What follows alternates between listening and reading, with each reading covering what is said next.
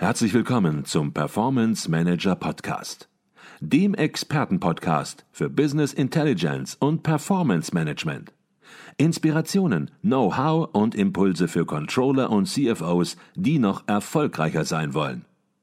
Ihr heutiger Gastgeber Peter Blum.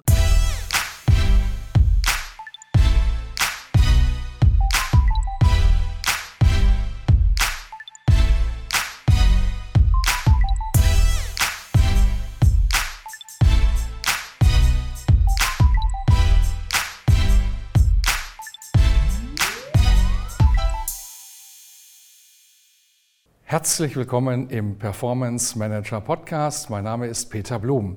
Wir sprechen jetzt über einen Markt, der sich in einem radikalen Wandel befindet und zugleich einer der wichtigsten in Deutschland ist. Es geht um den Automotive-Markt oder man muss besser sagen, den Markt für Mobilität. Ich bin auf dem Stuttgarter Controlling und Management Forum 2022 und bei mir ist Arndt Franz, CEO der LKQ Europe. Bevor wir ins Thema einsteigen, zunächst mal herzlich willkommen bei uns im Podcast, Arndt Franz. Ja, ich freue mich, Herr Blum, äh, bei Ihnen zu sein heute hier in Stuttgart und äh, freue mich auf die Diskussion und die Unterhaltung. Jetzt wollen wir natürlich ins Thema einsteigen, aber müssen eigentlich mit was anderem beginnen. Denn jetzt haben manche gesagt, LKQ Europe, was ist denn das? Ähm, Sie sind ja nicht im Endkundensegment unterwegs, bei privaten Endverbrauchern. Von daher sind sie natürlich in der Branche, in der Welt, muss man fast sagen, sehr, sehr bekannt. Wenn man in Deutschland den Namen Stahlgruber erwähnt, dann werden natürlich alle aufatmen und sagen, ah, aber eine Möglichkeit, vielleicht einfach mal das Unternehmen ein bisschen darzustellen und auch die Kunden von LKQ Europe. Ja, in der Tat, äh, LKQ ist die Muttergesellschaft äh, von Stahlgruber. LKQ ist ein börsennotiertes amerikanisches Unternehmen, seit 2011 äh, in Europa aktiv. Äh, über 80 Unternehmen wurden akquiriert. Äh, als letzte große Akquisition Stahlgruber, der Marktführer für Fahrzeugteile und den Fahrzeugteilehandel mit den freien Werkstätten in Deutschland als wesentliche Kundengruppe. Und daran arbeiten wir jeden Tag europaweit beliefert LKQ ca. 127.000 freie Werkstätten mehrmals täglich und äh, das tun wir mit großer Freude und ich meine auch großem Erfolg. Mhm. Und ich glaube, jeder hat jetzt gemerkt, es ist eine Bildungslücke, wenn man den Namen noch nicht gehört hat und man sollte mal ins Internet gehen, um sich in gewisser Weise schlau zu machen. Jetzt haben Sie hier auf der Veranstaltung einen Vortrag gehalten mit dem Titel Digitalisierung im After Sales, neue Horizonte für den Fahrzeugservice. Jetzt sind hier natürlich nicht alle in der Automotive-Branche und schon gar nicht im After Sales unterwegs. Von daher denke ich, ist es auch immer irgendwo so ein Vortrag verbunden mit einer Kernbotschaft, die an alle geht. Gibt es so eine Kernbotschaft, die Sie vermitteln wollten hier auf dem Kongress? Ja, natürlich. Äh, wir glauben, dass äh, Digitalisierung einen ganz großen Nutzen stiften wird für den gesamten Mobilitätssektor und insbesondere für den Autofahrer von heute und von morgen. Und in ganz wesentlichen Aspekten, Stichwort Umweltverträglichkeit, Emissionsreduzierung, Stichwort erschwingliche Mobilität, aber auch Stichwort ähm, einfaches Nutzen von Mobilität äh, und einfacher Zugang zu Mobilität. Und da glauben wir, dass äh, die Digitalisierung ein ganz großer Enabler, das heißt äh, ein Instrument ist, mit dem wir die Dinge ermöglichen können. Mhm, okay. Bevor wir über den After-Sales-Market sprechen, vielleicht nochmal die Chance natürlich auch für mich, Sie zum Automotive-Markt generell zu fragen. Waren das jetzt gerade schon die großen Trends oder welche großen Verwerfungen, welchen großen Trends sehen Sie generell im Automotive-Markt? Ja, also es gibt zwei ganz große Trends. Die Digitalisierung ist einer davon und die Elektrifizierung äh, das andere. Die die Not, äh, darf ich fast sagen, dass wir gemeinsam CO2 reduzieren müssen, um äh, die weitere Klimaerwärmung zu verlangsamen. Ähm, es gibt ja unterschiedliche Untersuchungen, die äh, das nahelegen, dass äh, die Erreichung des 1,5 Grad Zieles bis 2050 nur noch mit einer sehr geringen Wahrscheinlichkeit gelingen kann. Ähm, eine Studie sagt, dass die Wahrscheinlichkeit, dass wir es nicht schaffen, 80 Prozent ist. äh, und sogar die Erreichung des 2-Grad-Ziels äh, nur noch mit einer 40-prozentigen Wahrscheinlichkeit gelingen kann. Und deswegen sind wir der Auffassung, dass wir äh, neben der Digitalisierung auch die Elektrifizierung sehr stark vorantreiben müssen und nutzen müssen. Aber mit der Elektrifizierung alleine ist es nicht getan, denn wir haben über 300 Millionen Fahrzeuge in Europa zum heutigen Zeitpunkt und äh, bis 2030 werden wir und erwarten wir ca. 30 Millionen Fahrzeuge mit rein elektrischen Antriebsstängen.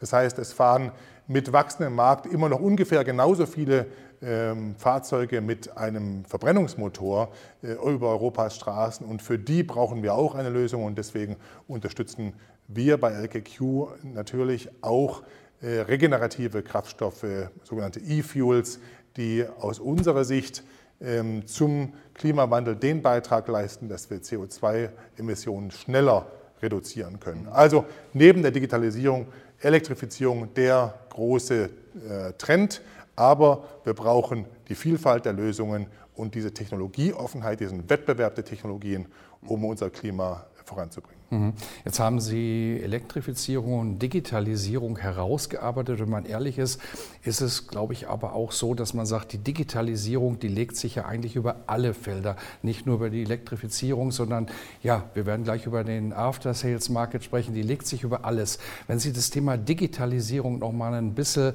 konkreter herausarbeiten können, herausarbeiten würden, was spielt Digitalisierung im Detail für eine Rolle? Ja, ich verwende immer das Bild von den Inseln, von den Dateninseln, weil jeder sammelt Daten, äh, jeder hat irgendwelche Daten aus Transaktionen, aus Kundenbeziehungen. Ähm, die Fahrzeuge sammeln heute Daten, viele Fahrzeuge äh, sind heute bereits äh, vernetzt.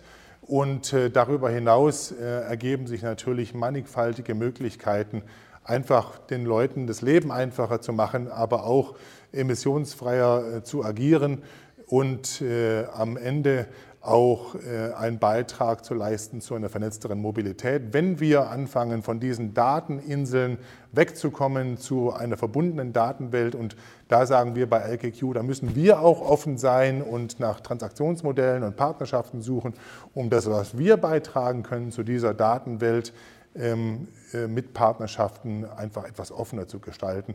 Und das ist Thema äh, meines heutigen Vortrages gewesen, ähm, einschließlich der Frage, wie kann man so etwas gestalten. Mhm. Und da sprechen wir jetzt auch ein bisschen im Detail drüber. Jetzt sprechen wir über den After Sales, Automotive After Sales Market, in dem LKQ natürlich eine ja, massive Rolle spielt, eine große Marktführerrolle spielt.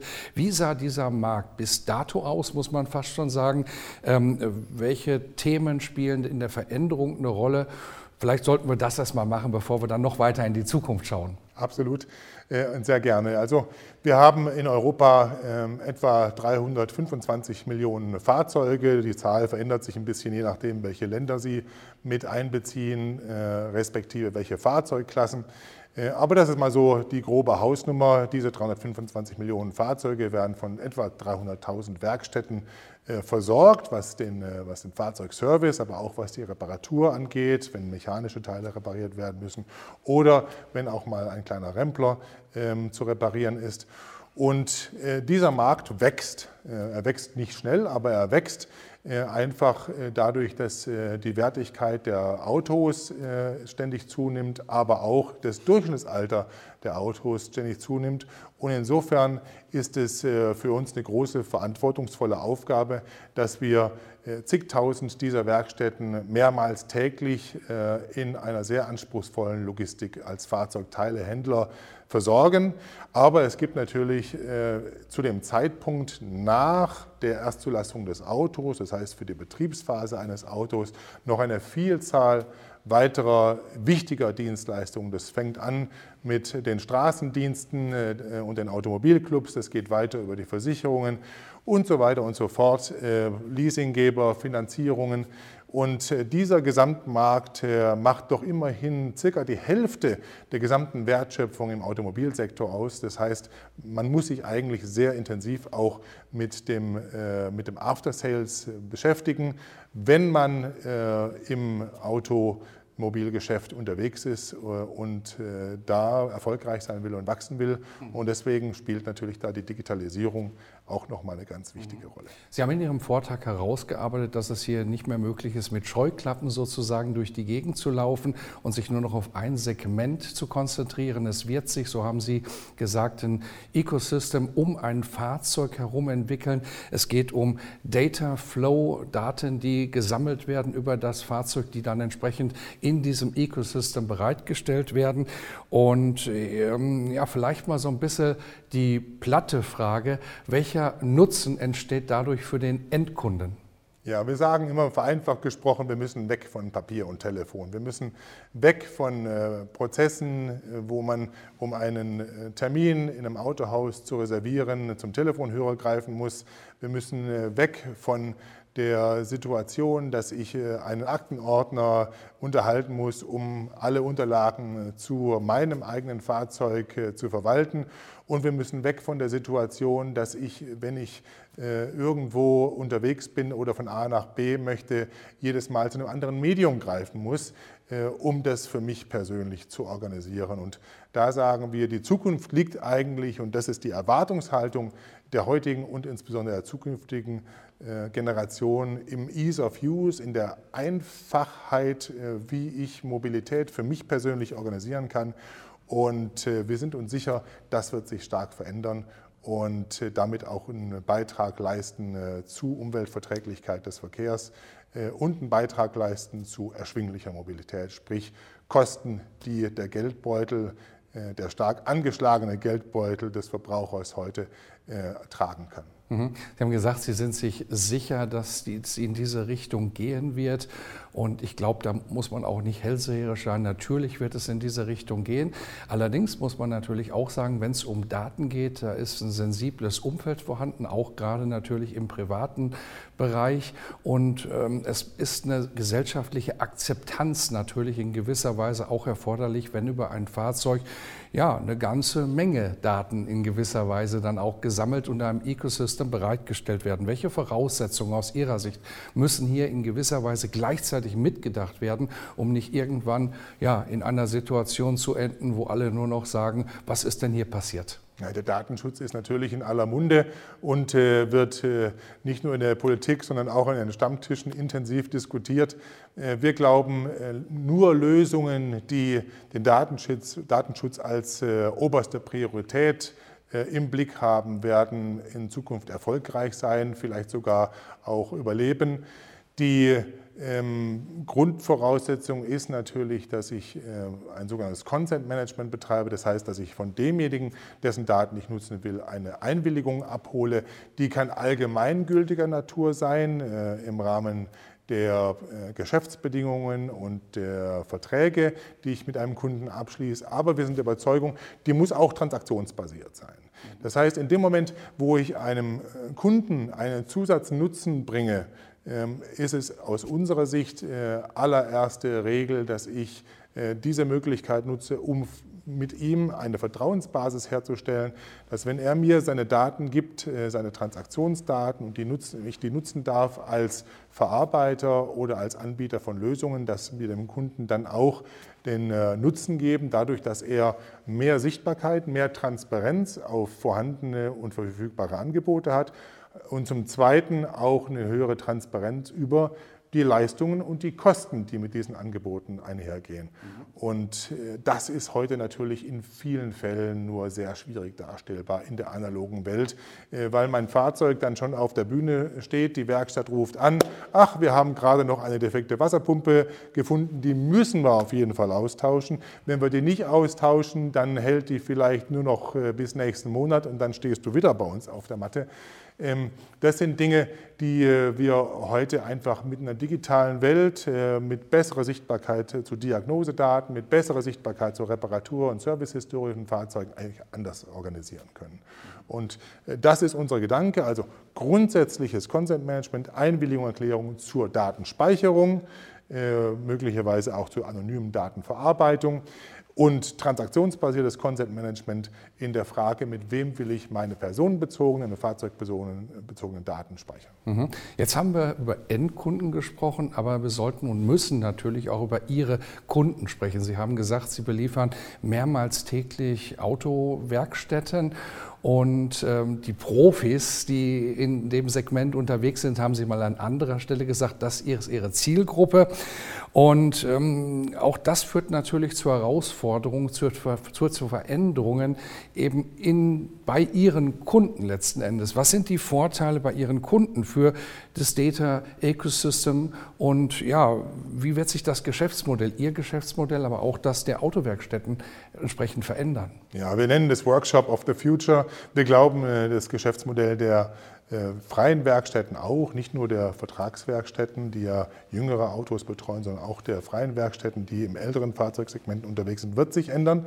Es äh, wird sich ändern durch Elektrifizierung, es wird sich ändern durch Digitalisierung. Wir haben einen, insgesamt einen Verdrängungsprozess, das heißt, die Zahl der freien Werkstätten wird genauso äh, ein Stück weit auch äh, abnehmen, wie heute schon das bei den Vertragswerkstätten der Fall ist. Und diese Werkstätten, die ähm, in Zukunft erfolgreich agieren müssen, die müssen sich mit diesen beiden Themen auseinandersetzen. Und die müssen sich auseinandersetzen mit der Frage, wie kann ich meinen Werkstattprozess effizienter gestalten, wie kann ich ihn digitalisieren, wie kann ich ihn für den Kunden einfacher darstellen, komfortabler darstellen und das geht einfach nicht mit Papier und Bleistift und Telefon.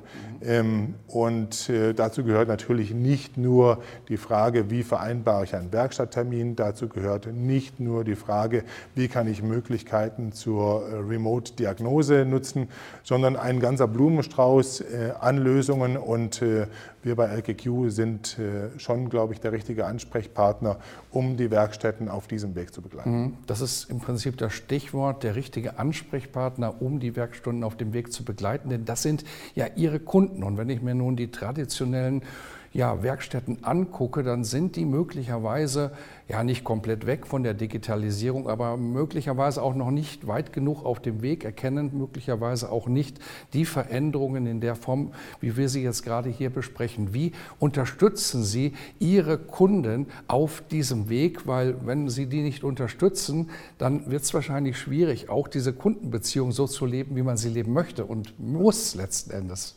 Absolut.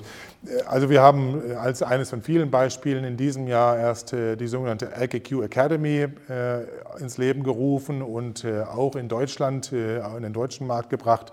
LKQ Academy ist eine der größten Weiterbildungsqualifizierungsplattformen für den Kfz-Mechaniker und Kfz-Mechatroniker und die verwandten Berufe. Wir glauben, dass Qualifizierung für den Mitarbeiter in der Werkstatt elementar ist, um neuere Fahrzeuge und älter werdende neuere Fahrzeuge in Zukunft ähm, ähm, zu äh, behandeln und, äh, und äh, mit Service- und Reparaturdienstleistungen zu versorgen. Darüber hinaus möchte ich sagen, dass wir glauben, dass die Kosten der Digitalisierung in den nächsten Jahren weiter abnehmen werden. Das heißt, der Ruck, den man sich als Werkstattbetreiber, Werkstattinhaber geben muss, um da zu investieren, der muss nicht mehr so groß sein wie äh, vielleicht noch in der Gegenwart oder in der jüngeren Vergangenheit. Das heißt, durch die Skalierung bei digitalen Lösungen werden wir zu sehr attraktiven, ähm, auch monetären Angeboten kommen, die den Werkstattinhaber in die Lage versetzen, sehr effizient mit seiner Kundschaft zu kommunizieren und neue Kundschaft zu gewinnen. Mhm. Jetzt sind wir hier auf dem Stuttgarter Controlling und Management Forum und wenn es um Controlling geht, und das ist natürlich hier auch immer ein Schwerpunkt, auch natürlich durch den Peter Horvath, der hier alles maßgeblich geprägt hat. Dann ähm, geht es natürlich auch darum, dass das Controlling Sparingspartner des Managements sein soll. Sparingspartner natürlich auch eines CEO. Und wenn Sie jetzt über all das reflektieren, was wir gerade besprochen haben, ähm, was würden Sie sich aus dem Finanzbereich wünschen, aus dem Controlling wünschen, vielleicht auch ein bisschen aus Ihrer Erfahrung aus dem Unternehmen, aus dem eigenen Haus? Nun ist es klar, dass äh, Digitalisierung ist immer ein ganz schwer greifbarer Bereich. Ähm, denn der Nutzen liegt in der Zukunft und der Nutzen ist unsicher. Die Kosten passieren in der Gegenwart. Äh, das heißt, wenn ich nur Kostencontrolling mache, komme ich bei der Digitalisierung nicht weiter. Ich muss eine klare Vision haben, wo will ich mit der Firma hin und äh, das wäre der erste Punkt, ähm, dass die Finanz- und Controlling-Welt die Vision teilt und aus der Vision ihre eigene Vision für den Finanz- und Controlling-Bereich ableitet und das entsprechend auch in die Organisation umsetzt. Die andere Frage ist, die Frage des Business Cases. Und der Business Case sieht in der Digitalisierung äh, vielleicht ein bisschen anders aus, vielleicht mit mehr Unsicherheit behaftet, vielleicht aber auch mit mehr Chance behaftet, als wenn ich eine normale Anlage äh, investiere und dazu eine Investitionsrechnung erstelle. Äh, insofern glaube ich, dass sowohl der Horizont als auch die Volatilität des Business Cases deutlich anders zu sehen sind. Und digitale Projekte laufen deutlich agiler als konventionelle. Mhm. Und deswegen ist auch im Controlling-Bereich mehr Agilität äh, gefragt, um diese Prozesse zu begleiten. Ich bin überzeugt, dass insbesondere in Krisenzeiten wie diesen hier ähm, ein noch stärkerer Buy-in äh, des äh, Controllers und des Finanzchefs in die Digitalisierung und die damit verbundenen Projekte notwendig ist. Mhm. Okay, ich glaube, da steckte gerade ganz viel drin bei dem, was Sie gesagt haben. Das mag mancher Finanzer, mancher Controller, manche Controllerin nochmal zurückspulen sozusagen, um nochmal die Feinheiten dann herauszuhören. Das war Arndt Franz, CEO der LKQ Europe. Herzlichen Dank für den Input. Herzlichen Dank. Danke sehr.